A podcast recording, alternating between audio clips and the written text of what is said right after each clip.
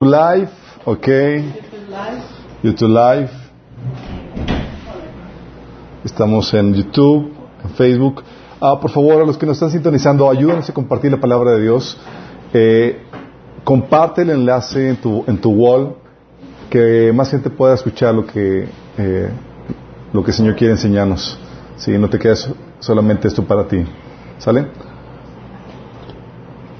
El tema ya está publicado está en la página de minaschurch.org, está en la sección de últimos posts, ahí aparece. Vamos a comenzar una nueva sesión, una nueva serie.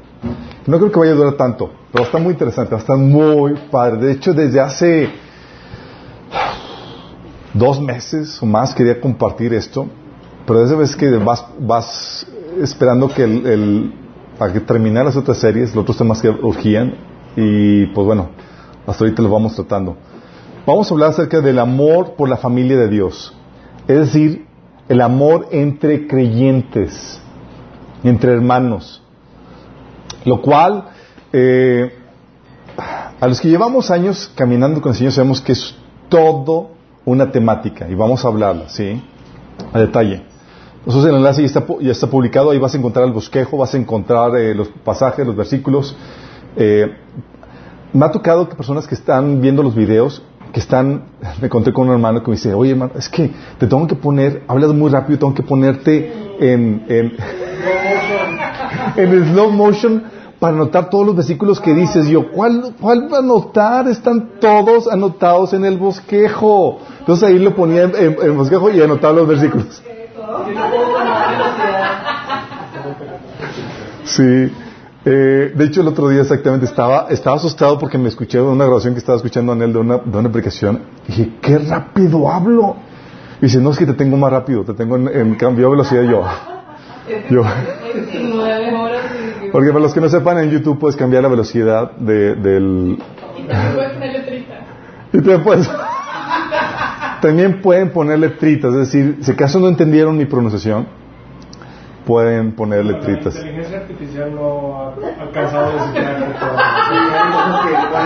Chicos, es, es, es, es, material antitribulación, chicos. O sea, van, o sea, para que, así como, ¿qué quiso decir? O sea, no lo podemos bloquear porque no sabemos qué dice. Pero ustedes que ya tienen experiencia, ustedes que tienen experiencia saben que, que es lo que, que es lo que quiero decir.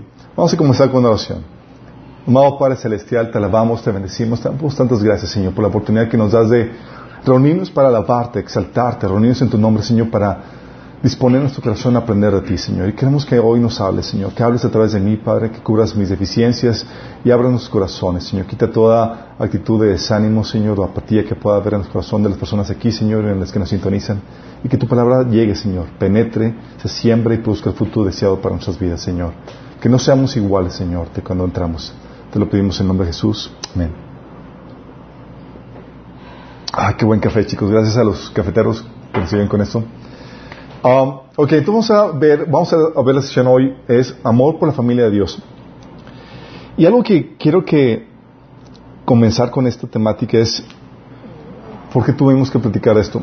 Porque tenemos una problemática, chicos. Tenemos un problema hoy en día de un cristianismo que está caracterizándose por una falta de amor. Sí. Lamentablemente así es.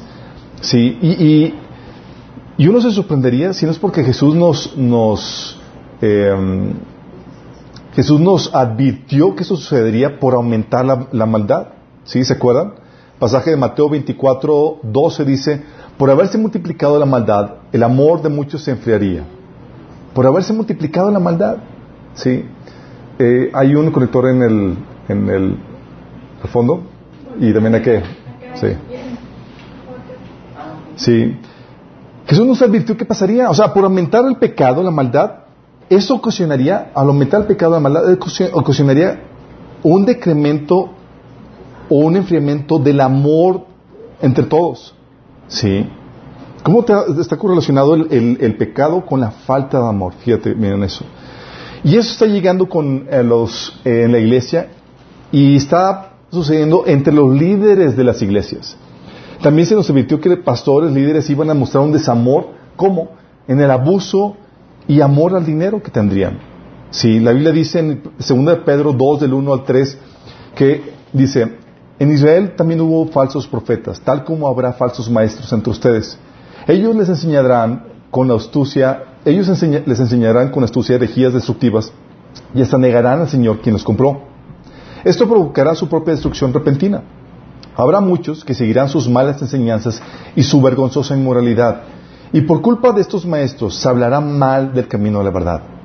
Fíjate, o sea, eh, aquí Pedro advirtiendo de que había, iba a haber entre el en el cristianismo, dentro del cristianismo, falsos maestros. ¿sí? Luego dice, llevados por la avaricia, inventarán mentiras engañosas para apoderarse del dinero de ustedes. Voy, telas. Les ha tocado pastores que buscan, que te crean toda una cierta serie de enseñanzas y artimañas para poder sacar el dinero a los congregantes. Nos ha tocado muchas veces cristianos que, estaban en la posición de, no de dar, sino de recibir por la situación económica tan precaria que tenían, pero como el pastor le prometía que si daban a la iglesia, el Señor les iba a prosperar abundantemente. ¿Sí? Y no estaban en la condición de dar, estaban en la condición de recibir, de recibir ayuda por parte de los miembros de la iglesia. Pero tienen dando todo lo que tenían. ¿Sí? Llegando a casa sin nada que comer. ¿Sí? Fíjense cómo lo hacían. Dice Romanos 16, 18 que tales individuos no sirven a Cristo nuestro Señor, sino a sus propios deseos. Con palabras suaves y lisonjeras engañarán a los ingenuos. ¿Y qué es lo que sucede? O sea, estamos hablando de un desamor en el sentido que líderes, pastores, líderes de iglesia dispuestos a, a estafar o quitar el poco dinero que congregantes tienen con tal de ellos vivir mejor. No porque tengan necesidad, con tal de ellos vivir un estilo, un nivel de vida que de otra manera no tendrían. ¿Sí? Es una falta de amor. ¿Sí? De, por parte de los líderes a las ovejas. Aquí, como les habíamos dicho, dice que eh, ellos, llevados por la avaricia, inventarían mentiras engañosas para apoderarse del dinero de ustedes. Qué fuerte, ¿no?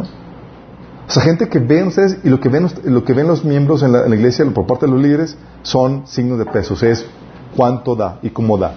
Y he tocado personas en la iglesia que, que tienen el, el recuento de, de, los diezmos que debes. Una hermana me decía conmigo, dice, no, hermano, yo ya no voy a, a, la iglesia donde iba porque, yo, ¿por qué? Dice, es que tienen, eh, me tienen registrado todos los diezmos que debo. Imagínate, o sea, hay iglesias que hacen eso, ¿sí? Otros que te, que te avergüenzan si no das mucho, eh, si no das como ellos esperan, etcétera, etcétera, ¿sí? Pero no solamente por parte de los líderes, estamos hablando también por parte de los miembros de la iglesia. La Biblia menciona que iba a estar, este, iba a estar caracterizado la, la membresía de la iglesia por, por creyentes o por pseudocristianos que les faltaría amor. ¿sí? Pablo en su advertencia a Timoteo le dice, y fíjate lo que le dice, es una advertencia de cómo iba a estar la condición en la que se iba a encontrar la iglesia. No es una advertencia de cómo iba a estar la gente del mundo, porque el mundo siempre ha sido así. Es una advertencia de cómo iba a, cómo iba a estar la iglesia así descompuesta dentro de, eh, eh, de la cristiandad. Dice, Timoteo, es bueno que sepas que en los últimos días habrá tiempos muy difíciles, pues la gente solo tendrá amor por sí misma y por su dinero. Vóytelas. Fíjate lo que está hablando. Estamos hablando de que iba a haber, íbamos a llegar un, un, tiempo en el cristianismo donde el cristianismo se iba a caracterizar por miembros con un amor solamente por sí mismo y por su dinero. Sí. Dice, serán fanfarrones y orgullosos, se burlarán de Dios, serán desobedientes a sus padres y malagradecidos, no considerarán nada sagrado, no amarán ni perdonarán, que iluminarán a otros y no tendrán control propio, serán crueles y odiarán lo bueno Traicionarán a sus amigos, serán imprudentes, se llenarán de soberbia y amarán el placer en lugar de amar a Dios. Actuarán como religiosos, pero rechazarán el único poder capaz de hacerlos obedientes a Dios. Aléjate de esa clase de individuos. Qué fuerte, ¿no? Estamos hablando de, oye, una, una situación de la iglesia compuesta por individuos que tienen eh, un amor no por el prójimo, un amor por sí mismos y por su dinero. Un amor por sus placeres más que por Dios. Qué fuerte, ¿no? Bueno, yo te puedo decir que ahorita estamos viviendo ese tipo de situación donde la cristiandad en general se está componiendo por gente de esa, de esa forma. ¿Sí? Y esto, chicos, ha afectado hasta las mejores iglesias. Lamentablemente esto ha afectado a las mejores iglesias. No, mi iglesia no, no, sí está afectando. ¿Sí? Y aún entre nosotros, aquí en Minas, está afectando. ¡Ah! FD, sí. Sí, eh, de, de hecho, de hecho eh, llegaste en buena hora, Jorge. Ah.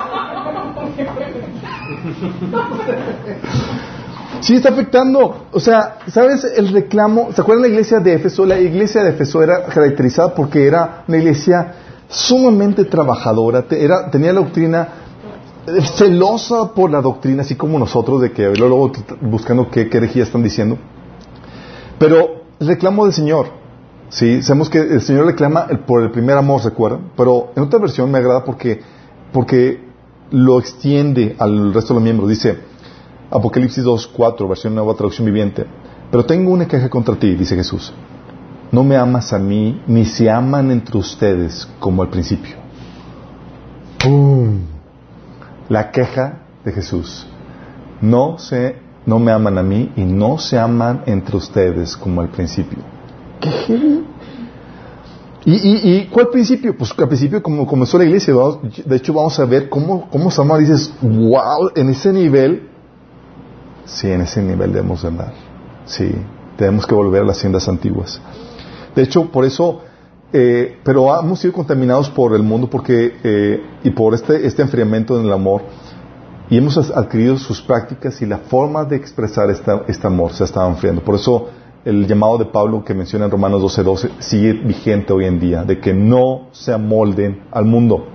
¿Por qué? Te amoldas al mundo y dejas de mostrar el amor de Cristo entre los hermanos y demás y pierdes tu salinidad. Y como Jesús dijo en Mateo 5:13, ustedes son la sal de la tierra, pero ¿para qué sirve la sal si ha perdido su sabor? No sirve para nada más que para ser hollada por los hombres. Sí. Entonces vamos a hablar acerca de este amor entre hermanos que nos debe de, caracterizar. Y comenzamos con el mandato. Fíjate el mandato. Le puse así que letras grandotas. Así como que para que no quede simulado. Sí. El mandato de Jesús a sus discípulos, entre ellos nosotros, obviamente, a los creyentes, a los que lo seguimos. Dice Juan 13:34, este mandato nuevo les doy. Está, así, está Jesús por, por, despedirse de sus discípulos en la última cena y demás, y el Señor va a dar las últimas instrucciones. Va a dar un nuevo mandato. Dice, wow, nos va a dar un nuevo mandamiento. Y dice, un nuevo mandato les doy, que se amen los unos a los otros. Ah, Señor. Sí, ya, ya lo sabíamos. Pues ya, entre razas nos amamos.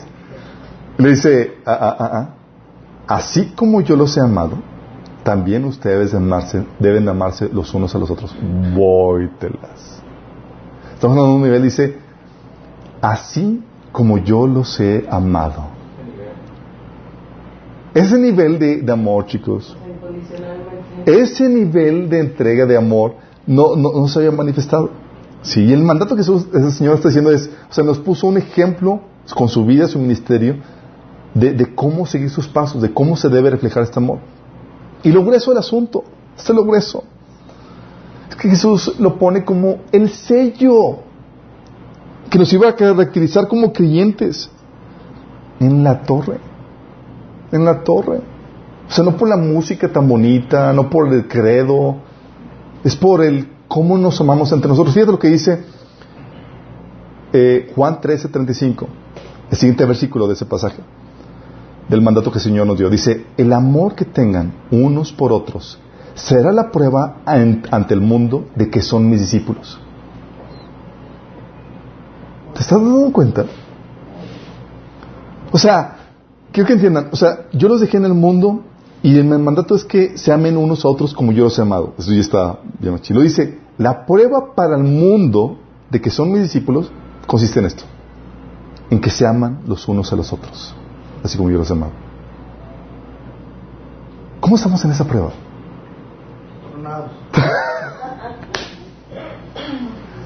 Está bien grueso, ¿no? O sea, dice, el sello, la prueba ante el mundo de que son mis discípulos de hecho, la, nueva versión internacional dice, de este mundo sabrán que son mis discípulos, si se aman los unos a los otros. ¿Sí? Y es una prueba que es ante el mundo, y no solamente ante el mundo, es una prueba que es ante ti ante ti y a la iglesia. Fíjate lo que dice 1 Juan 3 del 14 al 15. Dice, si amamos a nuestros hermanos creyentes, eso demuestra que hemos pasado de muerte a vida. Pero el que no ama, sigue muerto. Entonces, si amo a mis hermanos, he pasado de muerte a vida. Si no amo, estoy muerto. Lo dice el versículo 15.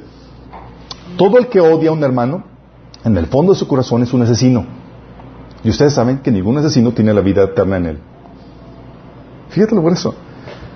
Dice, si no tienes amor, aquí por lo que estamos viendo en este pasaje, dije, sigues muerto. No has nacido de nuevo, en pocas palabras. Si no hay amor. Sí. Eh, de hecho, 1 Juan 4, 14, 4, 19 dice que nos amamos unos a otros porque Él nos amó primero. O sea, la señal de que hemos recibido el amor del, Padre se, manifiesta en que nos amamos unos a otros. Si no hay ese amor unos por otros, es que no hemos recibido el amor del Padre. Sí, entonces si no tienes amor, sigues muerto. ¿Cuál es el pasaje? Pero si vas más allá, dices, oye, no amo a mi hermano. Pero si vas más allá, dices, oye, lo odio, no solamente estás, no estás, no solamente estás muerto, sino que eres un homicida. Porque déjame decirte, la falta de amor no se muestra en el odio, se muestra con la apatía. ¿Sí? El odio es la antítesis del amor. ¿Sí? Es como quien dice, la apatía es el cero. ¿Cuánto, ¿Qué nivel de amor tiene? Cero. Apatía. Odio sería menos cinco, si por decirte. ¿Sale? Entonces, dice, no solamente, no solamente estás, si odias a tu hermano, no solamente estás muerto, sino que eres homicida, aunque digas que amas a Dios. Porque tú puedes decir lo que tú quieras. Pero la Biblia te, establece cierto estándar que te, que te ayuda a, saber, a discernir si lo que dices o no es cierto o no. Por ejemplo, 1 Juan 2 del 9 al 11 dice, el que afirma eh, que está en la luz pero odia a su hermano, todavía está en la oscuridad. Cuando habla de la oscuridad está hablando de que la luz de la verdad de Cristo todavía no te ilumina. ¿Sí? El que ama a su hermano permanece en la luz y no hay nada en su vida que lo haga tropezar. Pero el que odia a su hermano está en la oscuridad y en ella vive. Y no sabe dónde va porque la oscuridad lo ha dejado de ver. O 1 Juan 4 del 20 al 21 que dice, si alguien dice, amo a Dios, pero odia a otro creyente, esa persona es mentirosa. Pues si no amamos a quien podemos ver, ¿cómo vamos a amar a Dios a quien no podemos ver? Si te das cuenta, estás ligando al, el, el amor a Dios con el amor al creyente. Dice, la forma en que tú sabes que realmente estás amando a Dios es esta, amando al creyente. Sí, amando a tu hermano, tu hermano en Cristo. Dice, eh, y, el que, y Él nos ha dado, dice, ¿cómo vamos a amar a Dios a quien no podemos ver? Y, el que nos, y Él nos ha dado el siguiente mandato. Los que aman a Dios deben amar también a sus creyentes, a sus hermanos creyentes. Y esto es lo fuerte del amor, chicos, que el amor tú no puedes decirlo solamente palabras. El amor tiene que evidenciarse por los frutos. Nuestro comportamiento es el reflejo de realmente si lo que decimos es cierto o no en cuanto al amor hacia una persona. Porque el amor necesariamente, forzosamente, obligatoriamente tiene que manifestarse en frutos. ¿Se me explico? Es, te amo, ok, show me. Si no me muestras, si no hay forma, si no hay expresión de amor, tus palabras vienen a ser ser. Y las palabras son importantes, pero tienen que estar respaldadas por hechos. Y déjame decirte esto. Dios no necesita nada, si saben eso, ¿verdad? ¿Necesita Dios algo de nosotros? No, es autosuficiente. Dios no necesita nada. Por eso nuestro amor y servicio a Dios, el amor y servicio que Él nos pide, eh, es que, le que se lo mostremos a Él amando y sirviendo a nuestro prójimo. Siempre el amor a Dios está relacionado con el amor y servicio al prójimo bajo su dirección. Este aspecto muchas veces se nos olvida y, dejamos de amar y servir al prójimo porque vemos que no se lo merece o no es bueno el prójimo o, o, eh, etcétera. Buscamos cualquier excusa porque muchas veces las personas son odiosas y no se lo merecen. Pero pero no lo servimos ni amamos al prójimo porque se lo merezca o no se lo merezca. No es porque sea digno o no, sino por nuestro amor a Dios es que amamos al prójimo. ¿Entiendes? Si dices, mira, tal vez tú no te lo merezcas, mi amor, el amor y servicio que te doy. Pero es que mi Dios sí se lo merece. Y Él me lo pidió. ¿Me explico? O sea, te sirvo a ti no por ti, sino por mi amor a mi Dios. Tú no eres digno, pero mi Dios sí es digno. Si vamos, pero a veces nos olvida ese factor si tan importante es mi amor a Dios es lo que me obliga a servirte y amarte. Pierdes el amor de Dios y no vas a encontrar ninguna razón por cual servir al prójimo. Porque muchas veces no hay ninguna razón por cual servir al prójimo. sí. Y lo grueso del asunto, chicos, es que ¿sabes qué pasa cuando hay, cuando fomentamos este, este, este amor entre hermanos? Creamos la atmósfera propicia para que, para que se, la presencia de, Dios descienda en un lugar. Sí saben, de hecho es un tema, una temática que vamos a ver más adelante, acerca de la alabanza y la adoración. Pero los que ya han estudiado ese tema ya han leído, la Biblia saben que una atmósfera de adoración, de alabanza, atrae la presencia de Dios. Sí. Eh, y, lo hemos sentido cuando estamos alabando y adorando a Dios, se viene la presencia de Dios, sí, y los demonios se ponen inquietos, sí. Pero no solamente eso, chicos, no solamente la alabanza y la adoración atrae la presencia de Dios. Dice la Biblia que si nos amamos, la presencia de Dios permanece en nosotros. Fíjate lo que dice 1 Juan 4:12. Dice, nadie ha visto jamás a Dios. Pero si nos amamos los unos a los otros, Dios permanece entre nosotros. ¿Sí qué? Si nos amamos, Dios va a permanecer entre nosotros. Y entre nosotros su amor se ha manifestado plenamente. Otra versión dice, nadie jamás ha visto a Dios, pero si nos amamos unos a otros, Dios vive entre nosotros, en nosotros y su amor llega a la máxima expresión en nosotros. ¿Qué grueso? O sea, en un ambiente de amor entre creyentes, entre hermanos, ¿sabes qué pasa? Desatas la presencia de Dios. ¿Estás entendiendo? Oye, estás alabando al Señor y toda la cosa y te interrumpen y cállate, y, y falta de amor y buen trato y tal cosa. ¿Tú crees que va a estar ahí la presencia de Dios? Sí. Y en cambio, chicos, si hay desamor, ambiciones egoístas, ¿sabes qué vas a traer? La presencia de demonios a un lugar. ¿Sí sabes? Ah, dices, oye, porque hay varios pasajes, es un principio que vamos a ver después, de cómo ah, puedes atraer la presencia de Dios y, repelerla. Y puedes atraer la presencia de demonios y repelerla. De hecho, eso lo vimos en perturbación en el taller de, liberación, si se acuerda. De cómo el Señor decía, hablaba de, de, de, de le daba instrucciones a los israelitas para que cuando estuvieran en la batalla, llevaron una, una, una, palita para que cuando hicieran del baño taparan eso. Dice, porque no voy a que yo encuentre una cosa inmunda entre ustedes y me tenga que ir. Imagínate, Dios diciendo, ¿sabes qué? Ahí se van, chicos. Son unos cochinos hediondos. Sí, y me voy. Imagínense, eh, eh, así hay muchos chicos, hay muchos que eh, Dios que no entra en el cuarto de alguno de ustedes, así de que no a ver la posible dices en la torre, aquí no ve.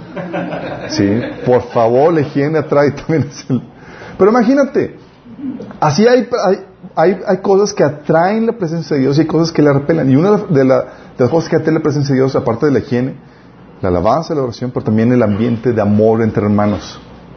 Sí. Pero si no hay ese ambiente, ¿y qué es un ambiente de odio, de discusiones y demás? ¿Vas a traer, ¿sabes qué? La presencia de Dios. No. Dios se va a sentir como, y es bye bye contigo. Vas a traer la presencia de demonios. Lo que dicen Santiago 3, 15, 16. Dice, pues la envidia y el egoísmo no forman parte de la sabiduría que proviene de Dios. Dichas cosas son terrenales, puramente humanas y demoníacas. Pues donde hay envidias y ambiciones egoístas también habrá desorden y toda clase de maldad. Y en toda esa clase de maldad, ponle ahí demonios. ¿Sí? Son así como que hay contiendas, hay envidia, hay, no, hay un, hay carnalidad, lo que va, eh, lo que va a pulular ahí son demonios que se sienten súper a gusto, se sienten como en casa. ¡Wow! Aquí estoy a gusto. Sí. De hecho, como dice Apocalipsis 18.2, dice, se ha hecho habitación de demonios y guarida de todo espíritu inmundo. Fíjate, lo que hace la actitud de amor y desamor. Sí, de egoísmo y amor. ¿Sabes qué? Quiero fomentar la presencia de Dios. Tengo que andar en amor. Sí, no solamente alabar, andar en amor. ¿Se explico? Y es aquí donde quiero que entiendas que Este ejercicio de amor, chicos, el Señor nos invita a ponerlo en práctica primeramente con el cuerpo de creyentes.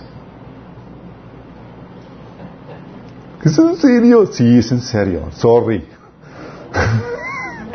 hay gente que me cae mal.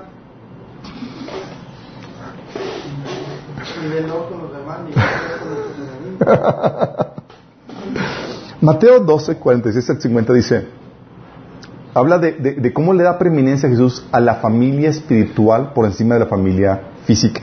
Es lo que dice. Mientras Jesús hablaba a la multitud, su madre y sus hermanos estaban afuera y pedían hablar con él.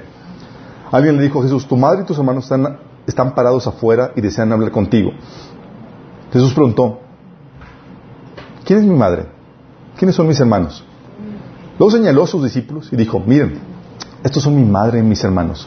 Pues todo lo que hace la voluntad de mi Padre, que está en el cielo, es mi hermano, mi hermana y mi madre.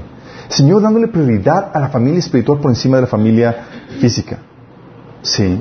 ¿Por qué? Porque al final de cuentas, con la familia física, chicos, con la familia espiritual es con quien vas a vivir la eternidad. Y no estamos hablando de que es cualquier persona, chicos. Estamos hablando de que es la familia, no del presidente, no del alcalde, no de... Estamos hablando de la familia del Rey de Reyes. ¿Sí? Comprada con la sangre de Cristo. Redimida. Amada por el Señor. O sea, no son, no son, ustedes no son cualquier cosa. Sí. Yo me siento desde Sí. Efesios 2.19 dice, ustedes ya no son extraños ni extranjeros, sino conciudadanos con los santos y miembros de la familia de Dios. 1 Pedro 2.17 dice, respeten a todos y amen a la familia de creyentes. Por eso también en Gálatas 6.10, fíjate lo que dice Pablo, estableciendo prioridades. Así que, según tengan oportunidad, hagamos bien a todos. Y mayormente a los de la familia de la fe. ¿Mayormente quién? Los de la familia de la fe. ¡Qué heavy! ¡Qué heavy! ¿Sí?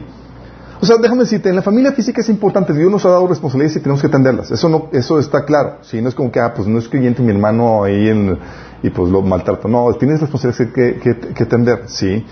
Pero en la familia física no, todo, no siempre todos son creyentes. Y el ejercicio del amor que Dios nos manda hacer es entre, entre los que somos sus discípulos. ¿Sí? Entre nosotros se ordena aprender ese amor y practicarlo. Para luego extenderlo al resto de la gente, poner un patrón a seguir. Y esto incluye el amor a los que a los que todos no son cristianos, pero van a hacerlo. Fíjate lo que dice Pablo, decía, por tanto, todo lo soporto por amor a los escogidos, para que ellos también obtengan la salvación que es en Cristo Jesús en gloria eterna. O sea, todavía no son de la iglesia, pero hay escogidos por los cuales me estoy entregando, decía Pablo, y me estoy esforzando para que vengan a, los pies de Cristo. Sí. Y estaba mostrando el amor por, eh, por causa de ellos. Y ese ejercicio del amor, chicos, que tenemos que aprender en la iglesia, no se da de forma natural. Me gustaría que se diera de forma natural. El Señor te dice que ames a tu prójimo y tú dices, ah, pues chido, pues lo amo. Pero la, mayoría de nosotros no sabemos ni papa de en cuanto a cómo amar al prójimo. ¿Saben por qué? Porque el mundo también ama.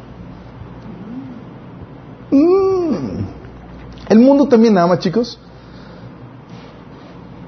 Pero de una forma diferente a la que el Señor nos ordena amar. Ah. El mundo ama muestra un tipo de amor, chicos. Es un amor convenenciero, superficial, cómodo y falto de iniciativa. Pero Jesús también muestra, nos muestra el suyo. Un amor desinteresado, involucrado, sacrificado y con iniciativa. Y su mandato es amarnos, no como el mundo, sino como Él nos amó. ¿Me explico? Por eso les recuerdo el mandamiento de Jesús, este mandamiento nuevo les doy, que se amen unos a los otros. O que hasta ahí dices, ah, pues yo siempre he amado a mi prójimo. Sí, pero amas de forma pagana, mi estimado. Sí, pero déjame decirte, aclararte. Así como yo los he amado, también ustedes deben amarse los unos a los otros. Entonces nos deja un, un ejemplo a seguir. Y la mayoría de nosotros venimos de un contexto en donde todavía, en nuestro camino cristiano, ejercitamos un amor pagano, un amor no cristiano. Nos amamos en la forma en que se aman los no cristianos. ¿Y cómo se aman los no cristianos? Vamos a ver. ¿Y cómo, se ama, y cómo nos amó Cristo? Vamos a ver. ¿Sí? Y ese, es el reto de, este mensaje, chicos. Que dejemos de, mostrar un tipo de amor pagano. Que dejes de ser incircunciso en tu forma de amar. Y que muestres un amor como el de Cristo. Porque fuiste llamado a amular su carácter, a amular su, su comportamiento. ¿Sí? Dejó un estándar muy alto. La problemática con este amor, miren, el amor en el que ama el mundo fluye de forma natural porque apela a tu naturaleza pecaminosa. ¿Sí? No necesitas que nadie te enseñe acerca de eso. Si dicen, ama a tu prójimo, tú vas a amar de forma natural, así. ¿Sí? Como hace el mundo. Para amar como Cristo, te tengo que enseñar cómo se hace porque implica que tienes que, tienes que morir a tu, a tu naturaleza pecaminosa, a lo que te es agradable, a lo que te es cómodo. Implica, sacrificar la carne. ¿Me explico? Ay, qué flojera. Pues, sorry, así estamos, chicos. Sí. Pero déjame decirte, cuando te ejercitas en este amor, hay mucha recompensa, tanto ahorita, en esta vida, como en la que viene. Y lo, interesante es que sepas y que puedas vivir en la manera como Cristo vivió. ¿Vamos? ¿Cómo es el amor del mundo? Primero, vamos a ver cuatro características, de uno como del otro. El amor del mundo, chicos, es convenenciero. Sí. Es convenenciero. O sea, amo a los que se lo merecen y, porque, nada más porque me preocupa el que dirán, ¿sí? O, o, amo por lo que voy a conseguir de vuelta. ¿Sí? El amor de Cristo, en cambio, es desinteresado. Y uno podría agregar, bueno, es que los dos son dos tipos de intereses. Sí, uno es interés egoísta. Yo amo buscando mi propio interés. Y el amor de Cristo es ama buscando el interés del prójimo, no el mío. ¿Sí? O sea, te lo doy ese amor por lo que te puedo bendecir, por lo que te puedo beneficiar, sin esperar yo algo a cambio. ¿Sí? El amor del mundo, chicos, es te muestra un amor condicional en ese sentido, porque te amo y te trato bien siempre y cuando tú hagas lo mismo. Sí, cierto que dice Mateo 5, 46, 47. Si solo amas a quienes te aman, ¿qué recompensa hay por eso? Hasta los corruptos cobradores de impuestos hacen lo mismo. Entonces, si amo a los que me aman, dice, no estás haciendo nada más que amando como hace el mundo. Los cobradores corruptos de, impuestos hacen lo mismo. ¿Sí? Imagínate. Si eres amable solo con tus amigos, ¿en qué te diferencias de cualquier otro? Hasta los paganos hacen lo mismo. Entonces es un amor en que te amo y te trato bien siempre y cuando tú hagas lo mismo. ¿Me tratas mal? Tómala. Olvídate del buen trato. Olvídate del amor. ¿Me explico? Es un amor convenenciero. ¿Sí? O sea, te trato y, me, junto mientras, mientras que tengamos una relación donde me, estés dando un buen trato. Es convenenciero en ese sentido. También te trato bien y me junto contigo por, por, conveniencia. Por ejemplo, Santiago 2 del 2 al 4 dice, por ejemplo, supongamos que alguien llega a su reunión vestido de una ropa elegante y joyas costosas, y al mismo tiempo llega una, pobre, una persona pobre con ropa sucia. Si usted le dan un trato preferencial a la persona rica y le dan un buen asiento, pero al pobre le dicen, tú, puedes quedarte de pie allá o bien siéntete en el piso, ¿Acaso esta discriminación no demuestran sus juicios son guiados por malas intenciones? ¿Por qué? Por interés. O sea, y se da en iglesia, chicos. O sea, la gente acá de, de, que, tiene estatus, posición, es riquilla y tal cosa. Ah, no, el hermanito y tal cosa. Y no, es que es de, abuela, sí. Y, y, dan un trato. Sí, le cargo la Biblia. Imagínate, sí, ¿por qué? ¿Por qué? Sí, porque es, eh, mostramos un tipo de amor pagano. Es un amor interesado. O sea, no sabemos qué negocio lo vamos a sacar o, qué cosa podamos, qué beneficio le podamos obtener. Sí, no sabemos cómo lo vamos a ordeñar. Sí. Y hacemos el bien solamente cuando nos conviene, así cuando podamos ser vistos o cuando podamos ser estrellitas. Mateo 6, 2 dice, cuando des a los necesitados, no lo hagas, no lo anuncies al son de trompeta, como lo hacen los hipócritas en las sinagogas o en la calle, para que la gente les rinda homenaje. ¿Sí? Y muchos son así. O sea, el servicio que hacen y demás es para que me vean. Es convenenciero. ¿Sí? Y este amor, chicos, es, muy común en, en, la política, en los negocios y demás.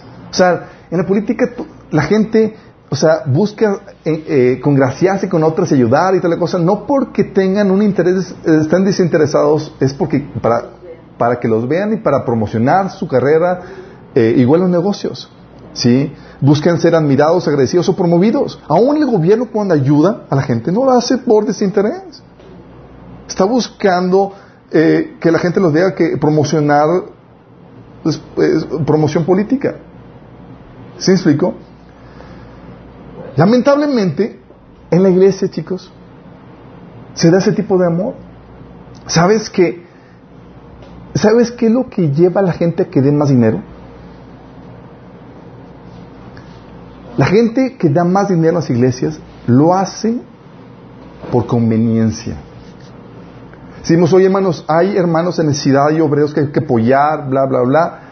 Pocos dan. Pero si te dices, oye, si das y apelas a avaricia, a la avaricia, no al amor, a la avaricia.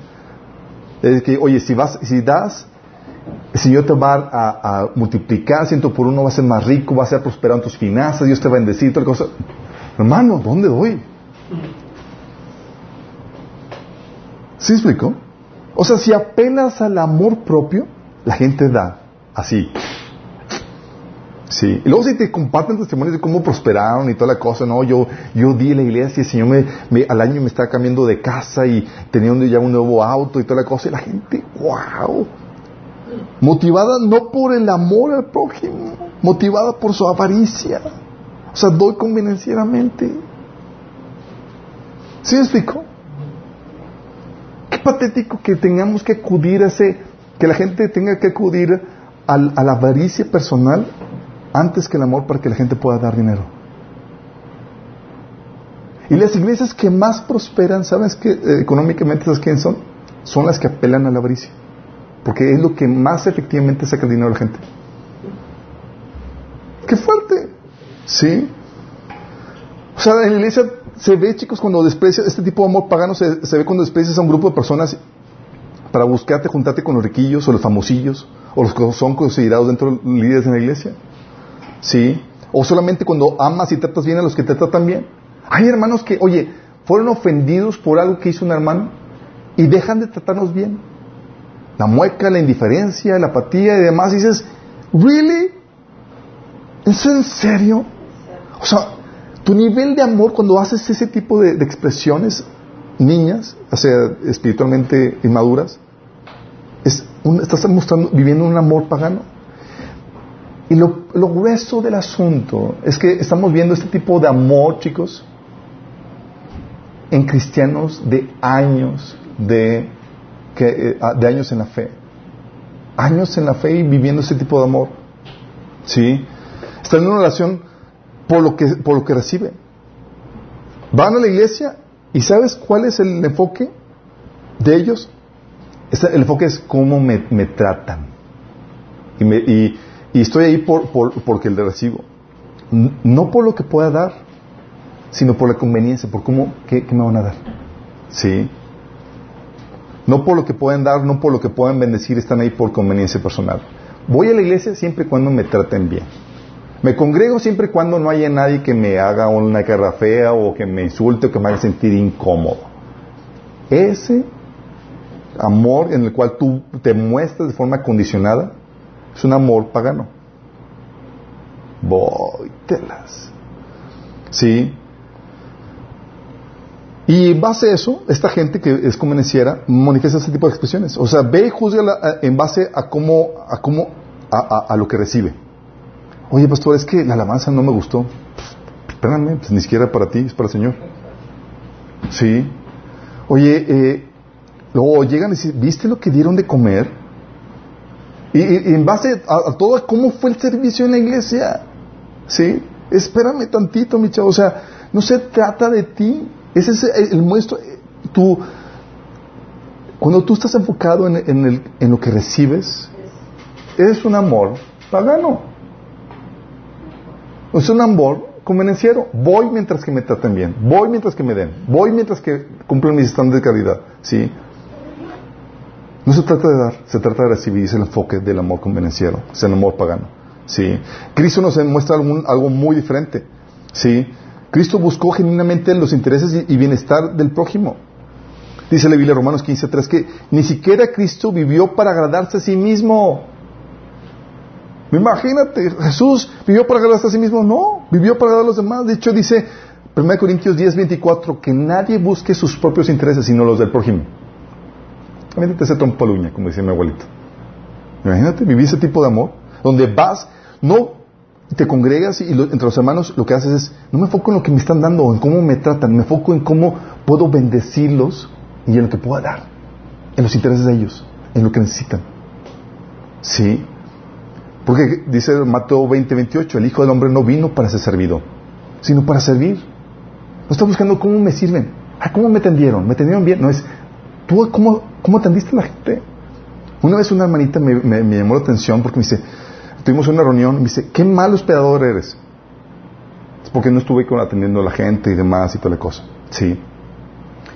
Y, y estaba enfocado una persona que estaban, eh, que llevaban años fríos en el Evangelio y me enfoqué solamente en ellos. Entonces no estuve ahí con la demás gente, la demás. Sí. Y es, ¿really nos vamos a enfocar en, en- en- en cómo me van a tratar? Y es, la hermanita, o sea, es, lleva 20 años de cristiana y es, ¿a cuántos estuviste sirviendo en, la reunión? ¿Sí me explico? ¿Qué tipo de amor estamos manifestando? ¿Voy para que me den? Y juzgo y catalogo en base a lo que me... El amor maduro es, vengo a servir. ¿Qué puedo ayudar? ¿Cómo puedo contribuir los hermanos? ¿Sí me explico? Si ya se sintieron incómodos estar ahí sentados recibiendo. Ponme la pónganme a jalar. sí.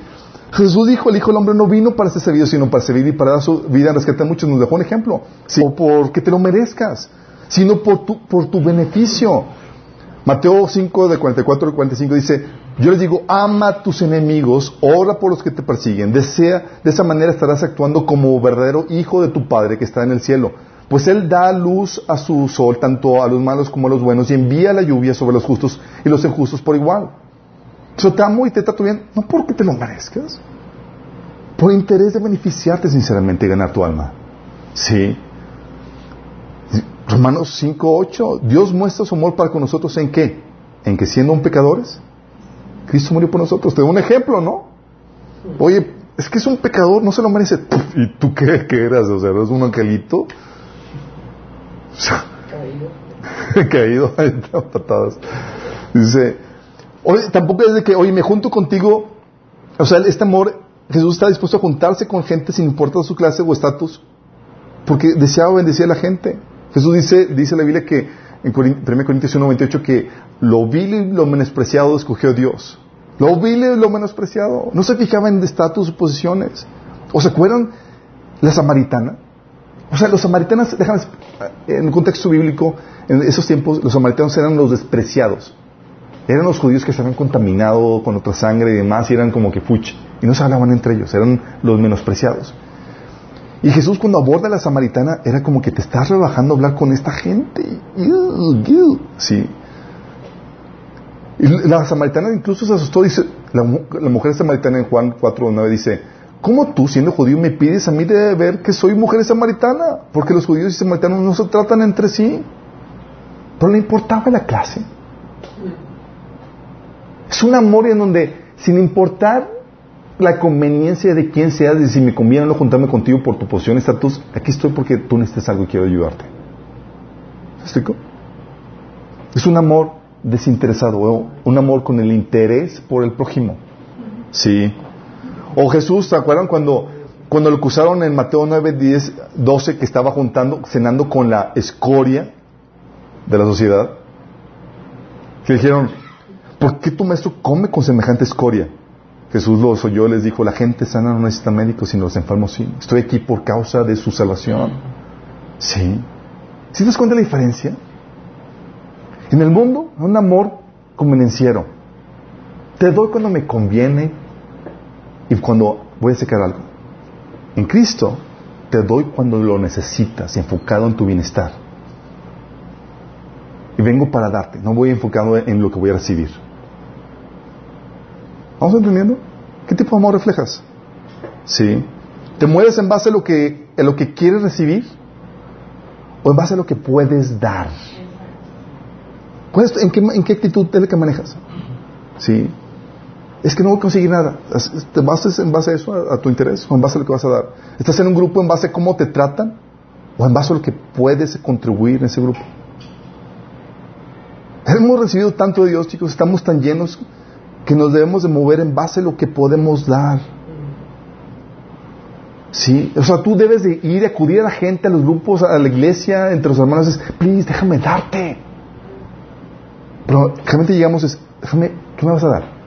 ¿Qué vas a dar? Y esa actitud es pagana. ¿Sí me explico? ¿Qué otra característica? ¿Cómo va el mundo? El mundo, el mundo es cómodo. Sí, te doy siempre y cuando no me no incomode, no quites mi comodidad. Sí, siempre y cuando no me cueste. El amor en Cristo es sacrificado. Implica un costo. Sí, da lo que cuesta. El amor del mundo da las obras sin que le moleste, sin que cause molestia. El amor del mundo te ayuda. Y si te ayuda, por ejemplo, la Biblia incluso te pone, te pone casos. ¿Se acuerdan del juez injusto? Sí. ¿Sabes por qué ayudó a la viuda que estaba poniendo el gorro? La razón por la cual le, ayudó a la viuda no fue por amor a ella, sino porque por, su comodidad. para que ella me deje en paz la vieja. Imagínate, dice, durante, dice, el, eh, en Lucas 18 de los al 5 dice, aunque no temo a Dios ni tengo consideración de nadie, como esta viuda no me deja, no deja de molestarme, voy a tener que hacerle justicia y no sé que sus visitas me hagan la vida imposible. Imagínate, sí, o sea, donde te ayudo, o sea, no por ti ni porque tengas, por mi comodidad, por mí. Sí. O, o ves la necesidad, pero qué flojera lo que implica atenderla, cuando implica atenderla. Sí. Señor nos puso un ejemplo en Lucas 10, 30 al 32, de varios líderes religiosos, de los cuales vieron la necesidad latente, fuerte, y ni uno solo se molestó por todo lo que implicaba. Dice ahí, bajaba un hombre de Jerusalén a Jericó y cayó en manos de unos ladrones. Le quitaron la ropa, lo golpearon y se fueron dejándole medio muerto. Resulta que viajaba por ahí, por el mismo camino un sacerdote, quien al verlo se desvió y siguió de largo. Y así también llegó a aquel lugar un levita y al verlo se desvió y siguió de largo. ¿Por qué? Porque es un amor cómodo. Te ayudo siempre y cuando no me saques de mi zona de confort. O siempre y cuando no me cueste. Me cuesta y mira, me hago la, vida, la vista gorda. Si no lo viste, no, pues como que había algo ahí, pero no, como que era un perro muerto, no lo vi muy bien. ¿sí? ¿Sí? O doy lo que no me cuesta, doy las obras. ¿Sí? Mateo 13, del 12 al 42 al 44, te muestra un ejemplo de cómo, de cómo los paganos. Dice, Jesús se sentó al frente, al lugar donde se depositan las ofrendas, y estuvo observando cómo la gente echaba sus monedas en alcancías del templo. Fíjate, muchos ricos echaban grandes cantidades, todos, ¡wow! Sí.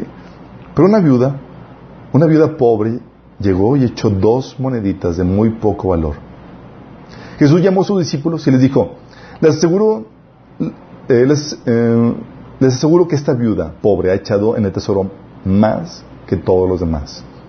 Estos dieron de lo que les sobraba, pero ella, de su pobreza, echó todo lo que tenía, todo su sustento. ¿Sí te das cuenta? ¿Cómo valoraba, Señor, la, el dar? ¿Sabes qué? Esta sí dio. ¿Por qué? Porque le costó. Sacrificó un sacrificio. Estos ella estuvo amando como, como amo yo. Ellos, de lo que les sobra, no necesito. Sí. Qué fuerte, ¿no? Y, ese amor cómodo, chicos, se, se manifiesta de, de muchas formas. O sea, en muchas áreas. Por ejemplo, padres que sin necesidad, eso lo vimos en, en, el taller de padres sabios, padres, digo, a los que ya están tomando eso. Sí, ahí platicamos de cómo en esta generación vivimos con padres que sin necesidad abandonan a sus hijos en guarderías. ¿Por qué? Porque están buscando la comodidad más que el beneficio de los hijos. O padres que, que no quieren vivir la incomodidad que implica disciplinar a sus hijos. Y mejor ceden, porque es que si lo disciplino va a ser, voy a tener que lidiar con los llantos, con esto, con la, o sea, mejor toma ya, ya, da lo que quieres. Y ceden. ¿Por qué? O sea, prefieren la comodidad, ese momento de tranquilidad que le pueda dar consintiendo la, la chiflación del niño que, que, la, que la buena crianza. Porque implica, implica incomodidad. Ay, no, qué oso hacerlo llorar y luego. Dijo, ya, la salida es fácil. O le dejo, le dejo prendido la tele ya que se quedan ahí clavadotes y no le dedico tiempo ni nada por... Sí. O, o también entre hermanos, chicos. O sea, dejo a mi hermano en pecado y no le reprendo para evitarme el momento incómodo. La verdad es que me importa más mi comodidad que, que, que, que, el bienestar de mi hermano. Y por mi comodidad, ¿sabes qué muchos hacemos? Dejamos pasar a los hermanos que, que, te o sea, que, están en pecado, que te hicieron un pecado, para, para evitar un momento incómodo. ¿A quién se lo evitas? ¿En qué te estás moviendo? ¿Te estás moviendo en base a tu amor propio? Sí, sí, qué, qué incómodo. Sí. O también lo hacemos a los demás, o sea, respétenlo, no le incomodes, aunque vaya al infierno, porque valoramos ese amor cómodo. O sea, creemos que amando a la gente es manteniéndola en su zona de comodidad. Sí. O, no le reprendas, o sea, porque, porque eh, aunque, aunque se estanque en su crecimiento, no le digas nada al hermano. Sí. O me aparto me cambio de iglesia o me mantengo al margen para no tener que lidiar con la gente que me cae mal o que me desespera. Porque quiero mi comodidad, ¿sí? O sea, no quiero... Sí saben que las relaciones eh, personales son, son complicadas, son complejas. Y muchas veces son muy incómodas. Ay, no, voy al hermanito. Ay, voy a... Sí. Y para comodidad muchos se mantienen a la periferia y no se involucran. Sí. O... Eh, ¿Sí explico con eso? O sea, buscan comodidades o también en comodidades dan propuestas, tienen, ven, ven necesidades en la iglesia y demás y llegan con el pastor y dice, pastor, oiga, deberían hacer esto. Y luego, ay no, yo no espero para que usted lo haga. ¿Por qué? Porque no están dispuestos a sacrificar su zona de confort para hacer algo o para atender una necesidad que ellos han detectado. Sí. ¿Sí me explico? O sea, atender la necesidad implica salir de tu zona de confort y el Señor nos enseña eso. Nos enseña, por ejemplo, que por amor Jesús, por ejemplo, estaba dispuesto a insistir en tu pecado, aunque le costara tu aceptación o tu odio.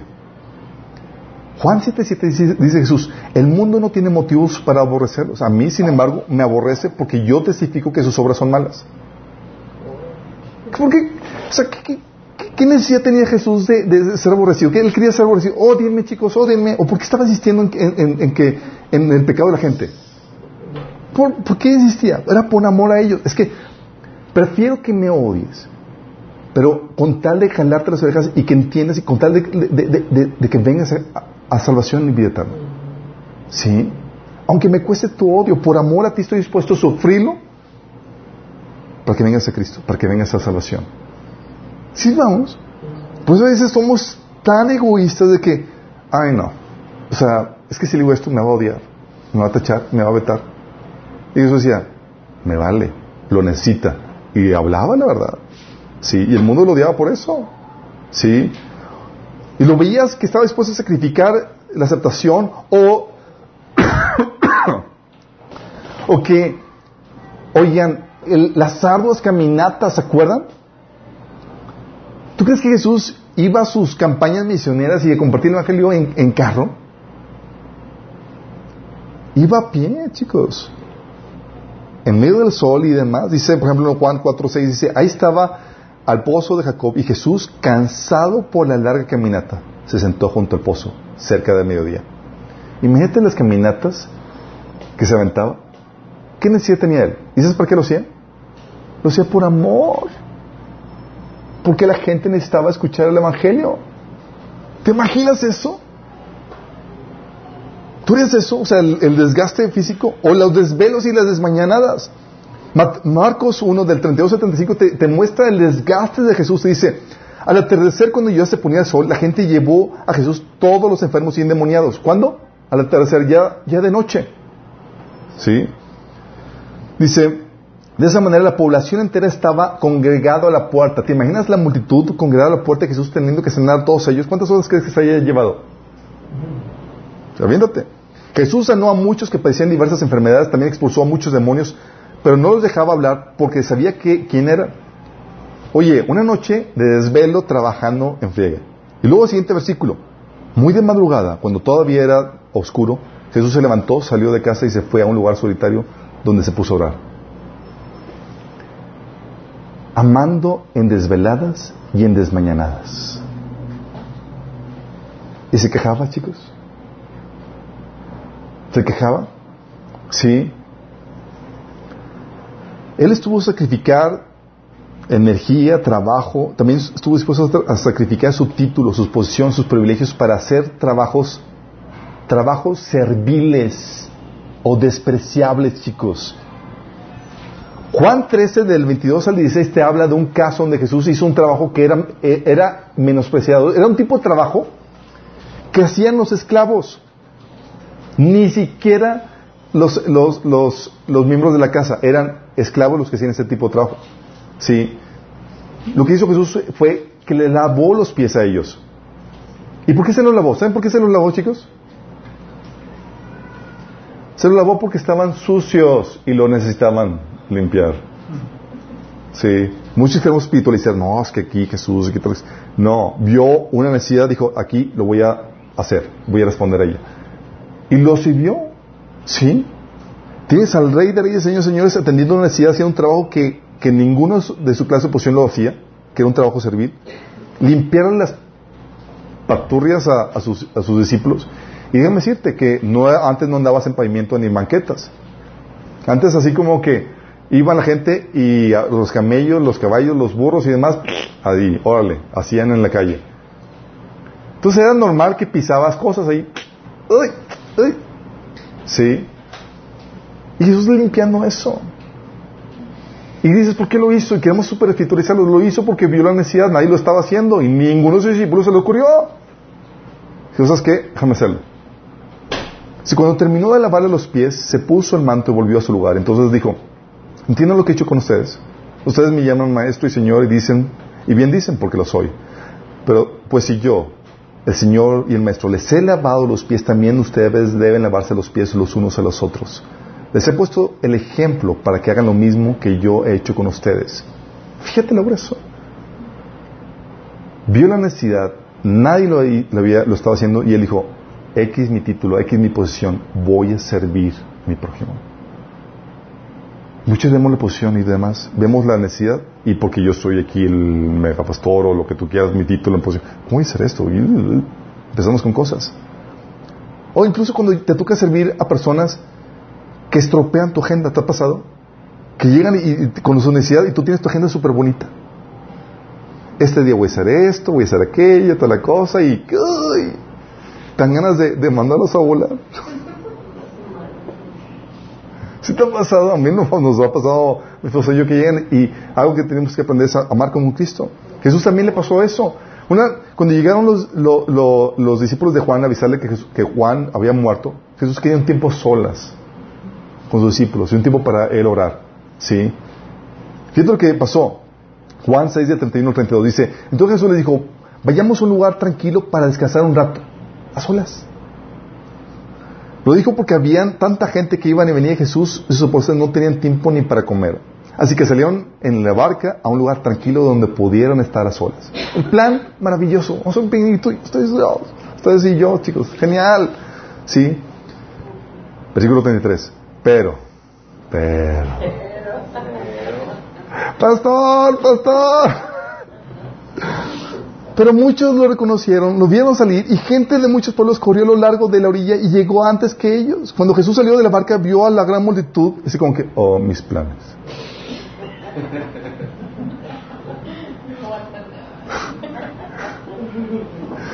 Vio la multitud y tuvo compasión de ellos, porque eran como ovejas sin pastor. Entonces cambió sus planes y comenzó a enseñarles muchas cosas. Sí, por amor. Estaba dispuesto a sacrificar su agenda. Sí. E incluso a, sufrir sacrificios económicos. Tú ves en la Biblia cómo los hermanos eran así de que, por favor, déjame dar, déjame dar. Órale. Se peleaban ahí el alfolí. No, dámelo, yo quiero dar. No, tú ya. Sí, imagínate. Se me queda miedo claro de que, qué rara iglesia. Fíjate lo que dice. Primero, 2 Corintios 8 del 3 al 4, hablando del testimonio de, Jesús, de Pablo de otras iglesias, dice, soy testigo de que dieron espontáneamente tanto como podían y aún más de lo que podían, rogándonos con insistencia que les concediéramos el privilegio de tomar parte en esta ayuda de los santos.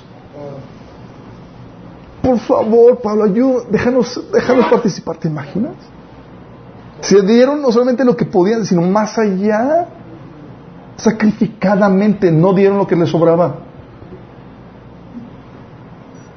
fuerte, ¿no? O sea, ¿tú, estás dispuesto a ceder a tu agenda por las necesidades que, que Dios te presenta. O sea, cedes a tu comodidad por causa del beneficio al prójimo que, que puedes realizar. O sea, cedes a tu comodidad o tu comodidad te, te, detiene. Sí. Déjame decirte, amor sin sacrificio, sin un precio pagar, no es en realidad amor. Mm. Si tú das obras, no estás mostrando ningún amor. Amas igual que paganos. Dos. Sí, cuando dices, no menosprecio lo que haces, digo, se aprecia lo que das. Hay hermanos que dicen, oye, tengo ahí algo viejito que no utilizo, pero pues te lo doy. Ah, pues, pues sí, nivel amor, nivel pagano. Sí, qué padre que se da tan siquiera eso, malo si no se da nada de eso. Sí.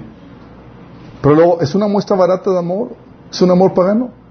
Por eso el cristiano se debe de alegrar cuando puede ir más allá de su zona de confort por otros. Si tú te alegras por eso, oye, gracias Señor por la oportunidad.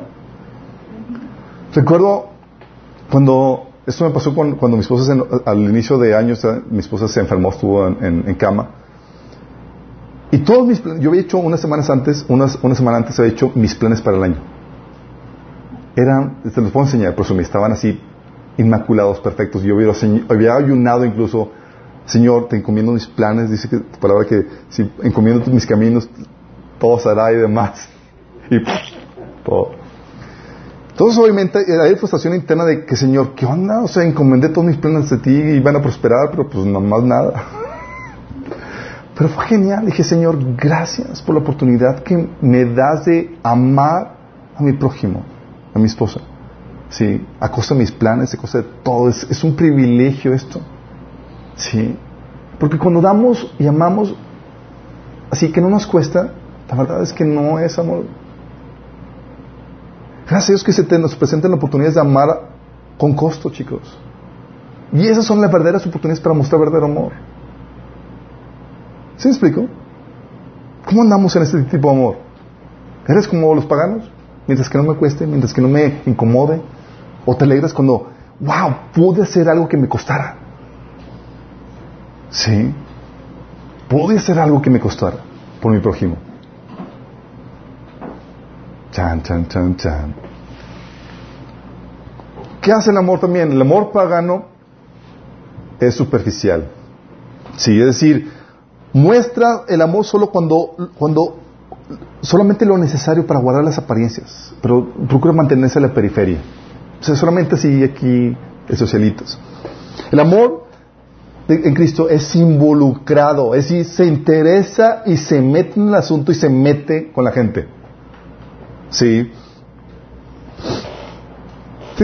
con respecto al amor pagano, a lo superficial, dice la Biblia, Hijitos míos, en 1 Juan 3:18, no amemos de palabras sino de lengua, sino, sino de hecho y en verdad. ¿Por qué? Porque muchas veces sucede, chicos, que, cumplimos una más el protocolo. dices, ay, te amo, hermano, en el amor de Cristo. Y, le damos la palabrita y el abracito y demás, pero a la hora de los hechos, a la hora de los fracasos, cuando se requiere, todo el mundo se desaparece. Entonces mantiene un nivel superficial. ¿Sí? Pues es tipo, tipo nivel de, de, los escribas y fariseos. Mateo 23, del 27 al 28 dice, hay de vosotros escribas y fariseos hipócritas, porque sois semejantes a los sepulcros blanqueados, que por fuera a la verdad se muestran hermosos, mas por dentro están llenos de huesos de muertos y de toda inmundicia. Así también vosotros por, por fuera la verdad os mostráis justos a los hombres, pero por dentro están llenos de hipocresía y de iniquidad. ¿Por qué?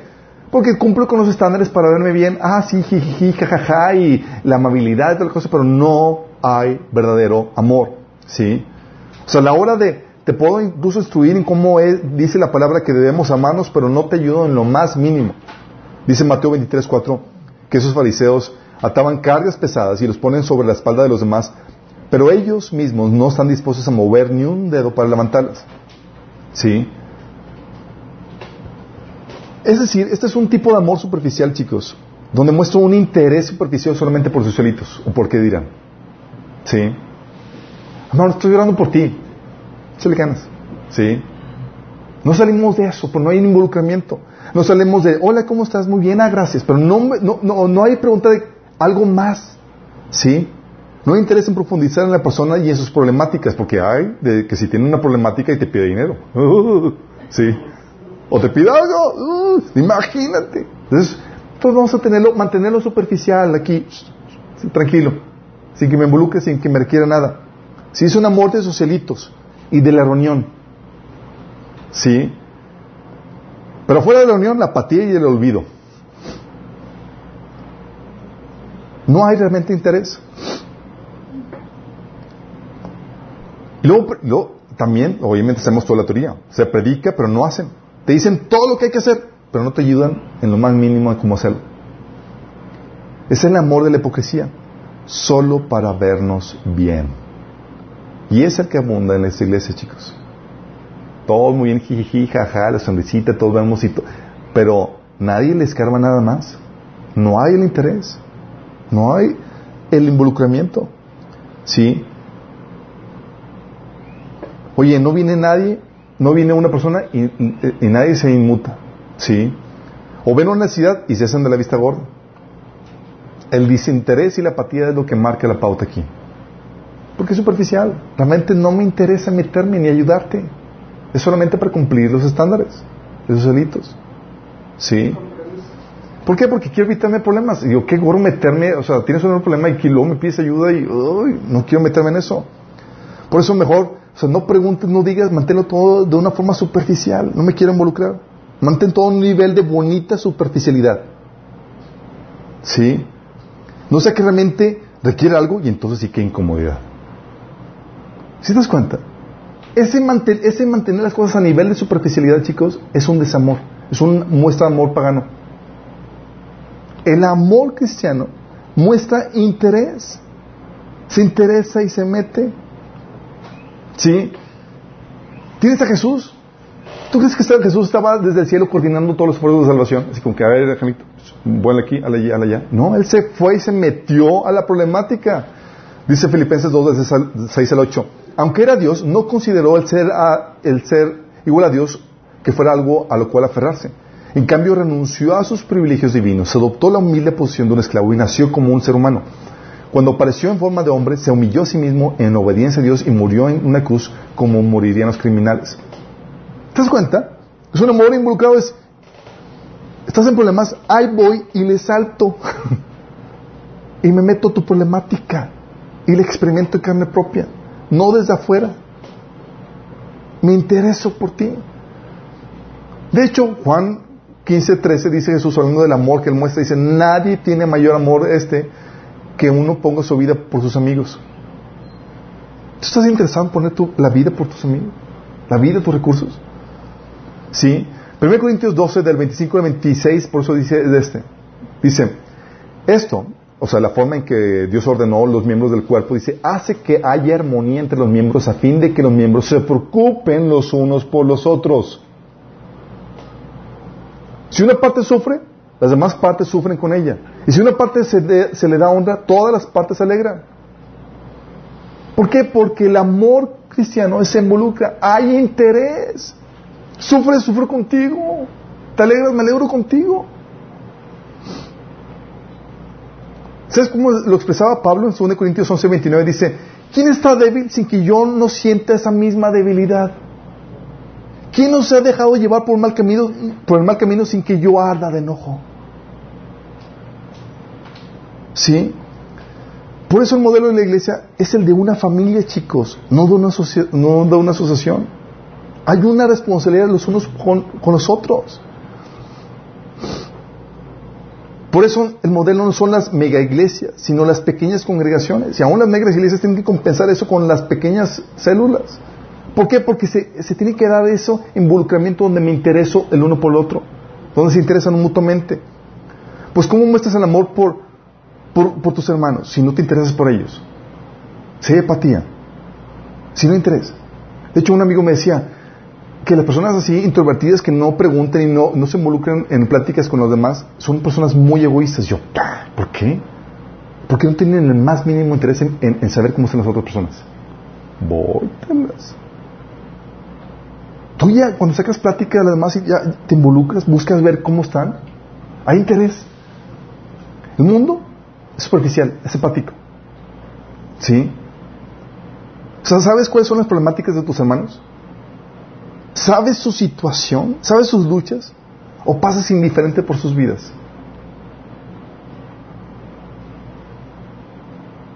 Muchos esperan que esto lo haga solamente el pastor, chicos. Es un mandato para todos. ¿Sí me explico?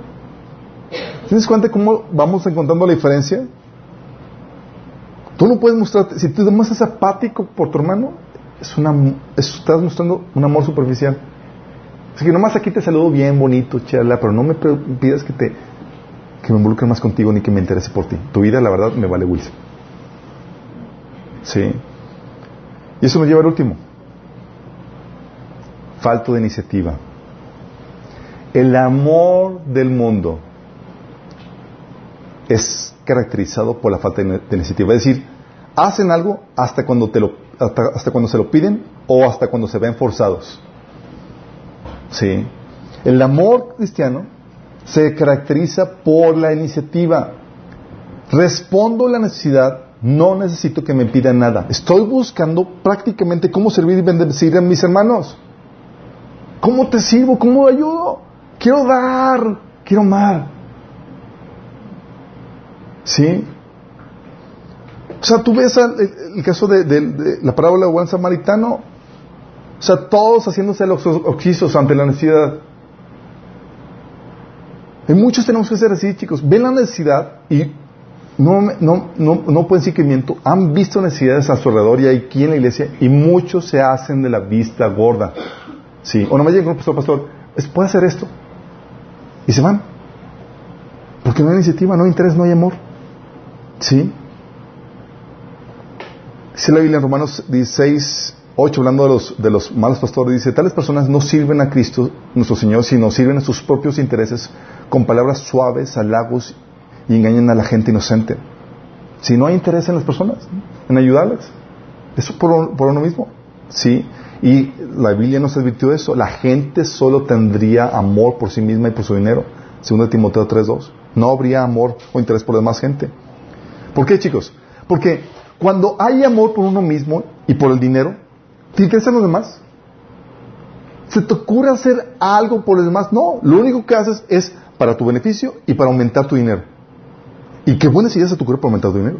Y las peticiones de oración se basan prioritariamente en la situación económica, cómo aumento mi dinero. Pero olvídate de cómo beneficiar a mi prójimo. ¿Sí?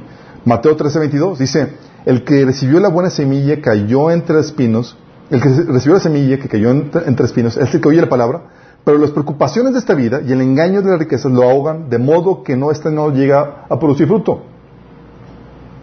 ¿Produjo fruto qué? Riquezas y resolver los afanes de esta vida. Es decir, mi y mi dinero. ¿Sí? ¿Iniciativa para hacer algo por los demás? Cero. Preocupado por porque vio una necesidad y sintió la carga por resolverla. Cero.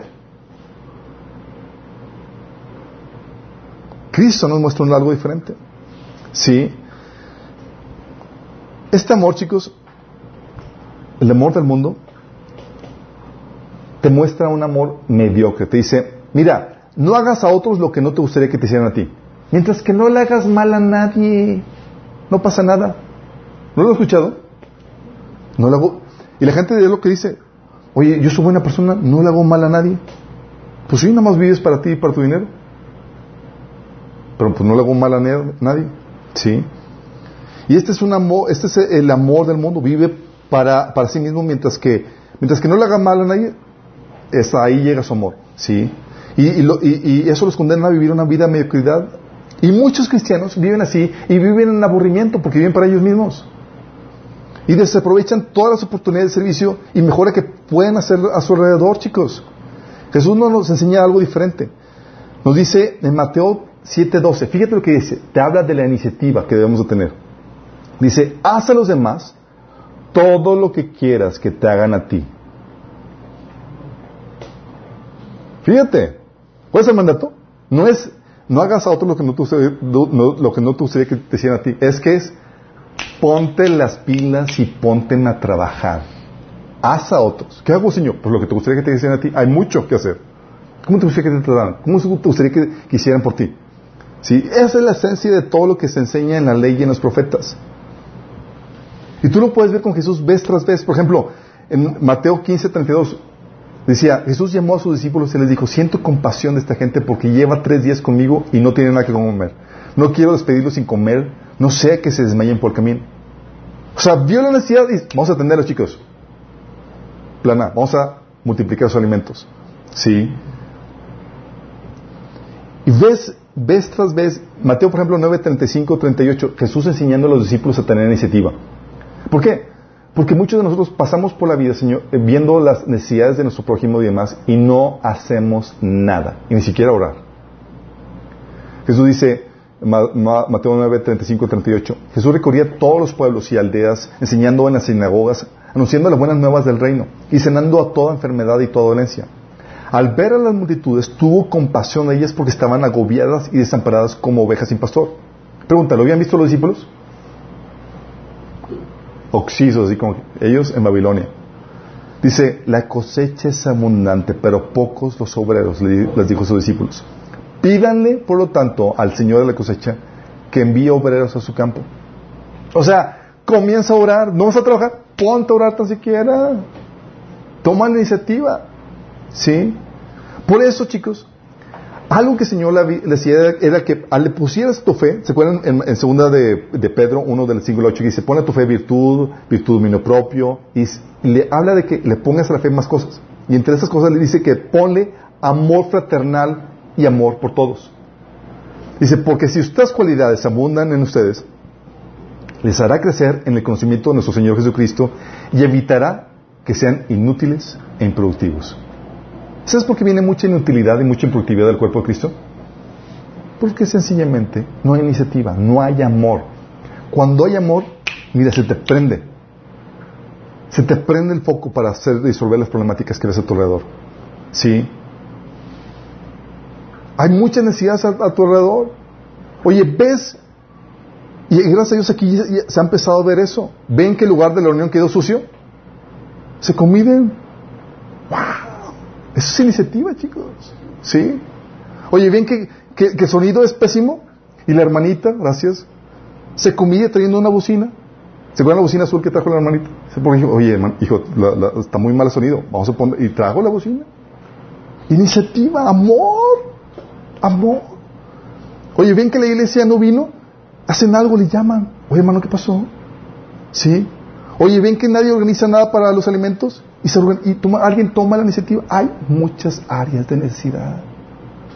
Oye, ven que la pastora lleva años sirviendo a los niños sola y se empezaron a apuntar. ¿Sí? Hay, y eso es por mencionar eh, casos de iniciativa que han tomado. Gracias por tomar la iniciativa, chicos. Pero no se pueden quedar solamente en ese nivel. ¿Sí? Tienen que hacerle un hábito. Porque el amor del mundo es yo, dame, mami, etc. Sí. El amor que Dios te muestra tener y el amor que el Señor te ordena tener es un amor como el que Él muestra. Es cómo te puedo servir. Y está vivo tratando de servir. De hecho, por eso no puedo concebir a cristianos aburridos. Es que estoy aburrido. Así me queda. ¿Cómo que estás aburrido? Hay mucho por hacer. Hay mucho por hacer. Tu problema no es aburrimiento, tu problema es una falta de amor. Si tuvieras una pizca de amor, estarías ahí viéndolo, detectando las necesidades que hay a tu alrededor y estarías haciendo algo para resolver algo. ¿Sí?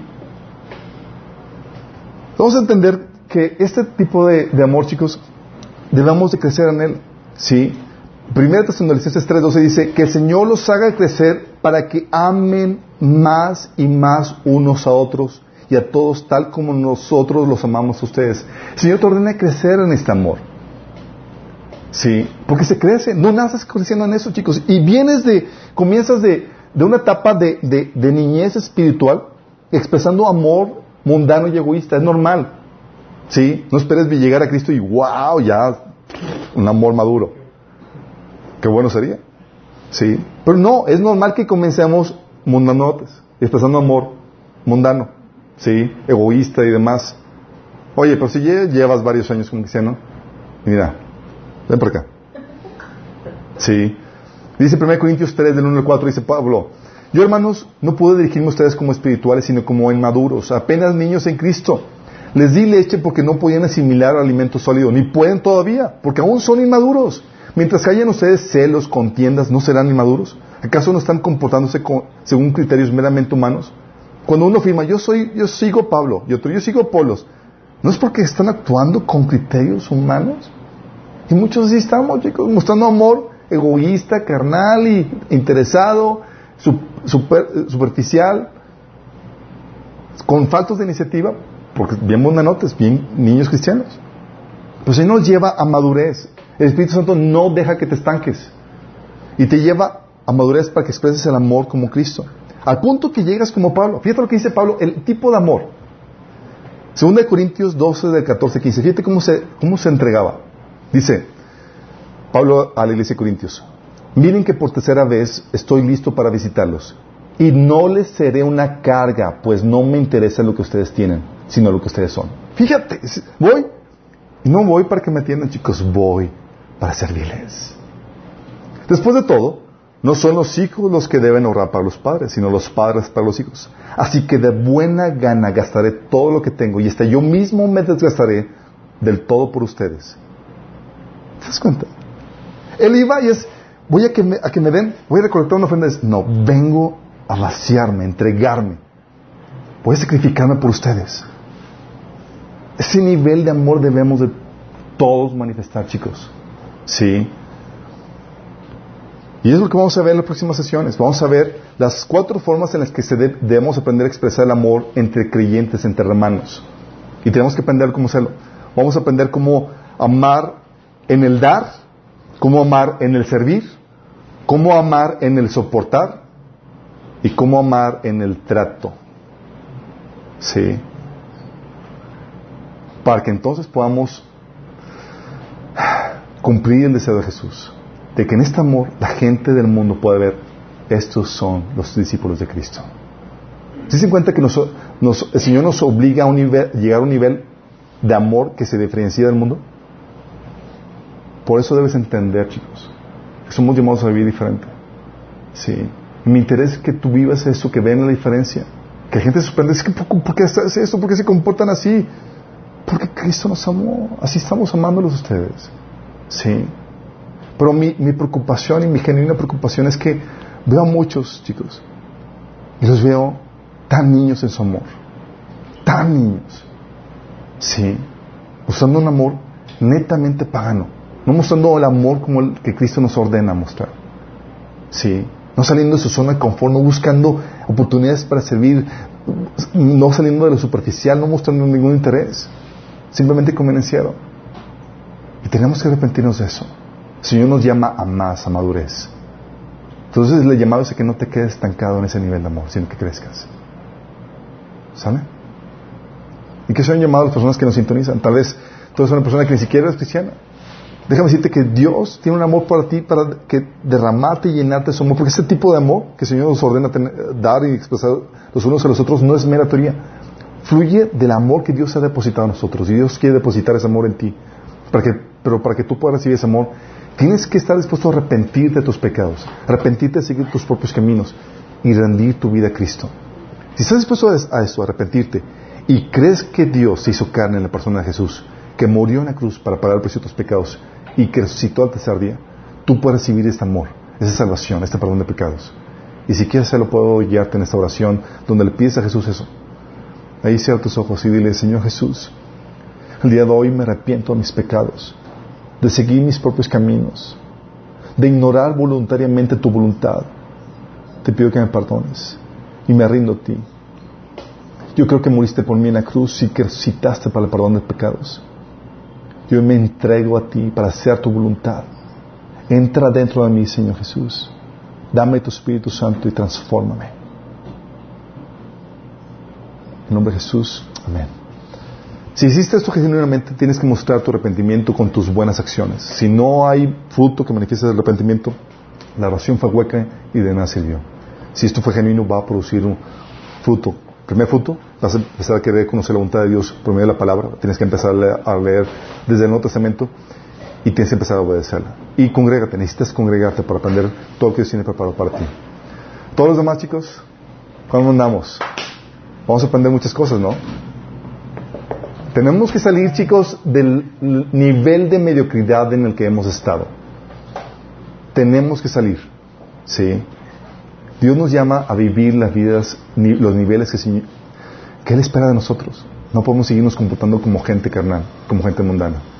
¿Sí? Que cuando la gente llegue aquí puede ver, wow, esta gente se ama.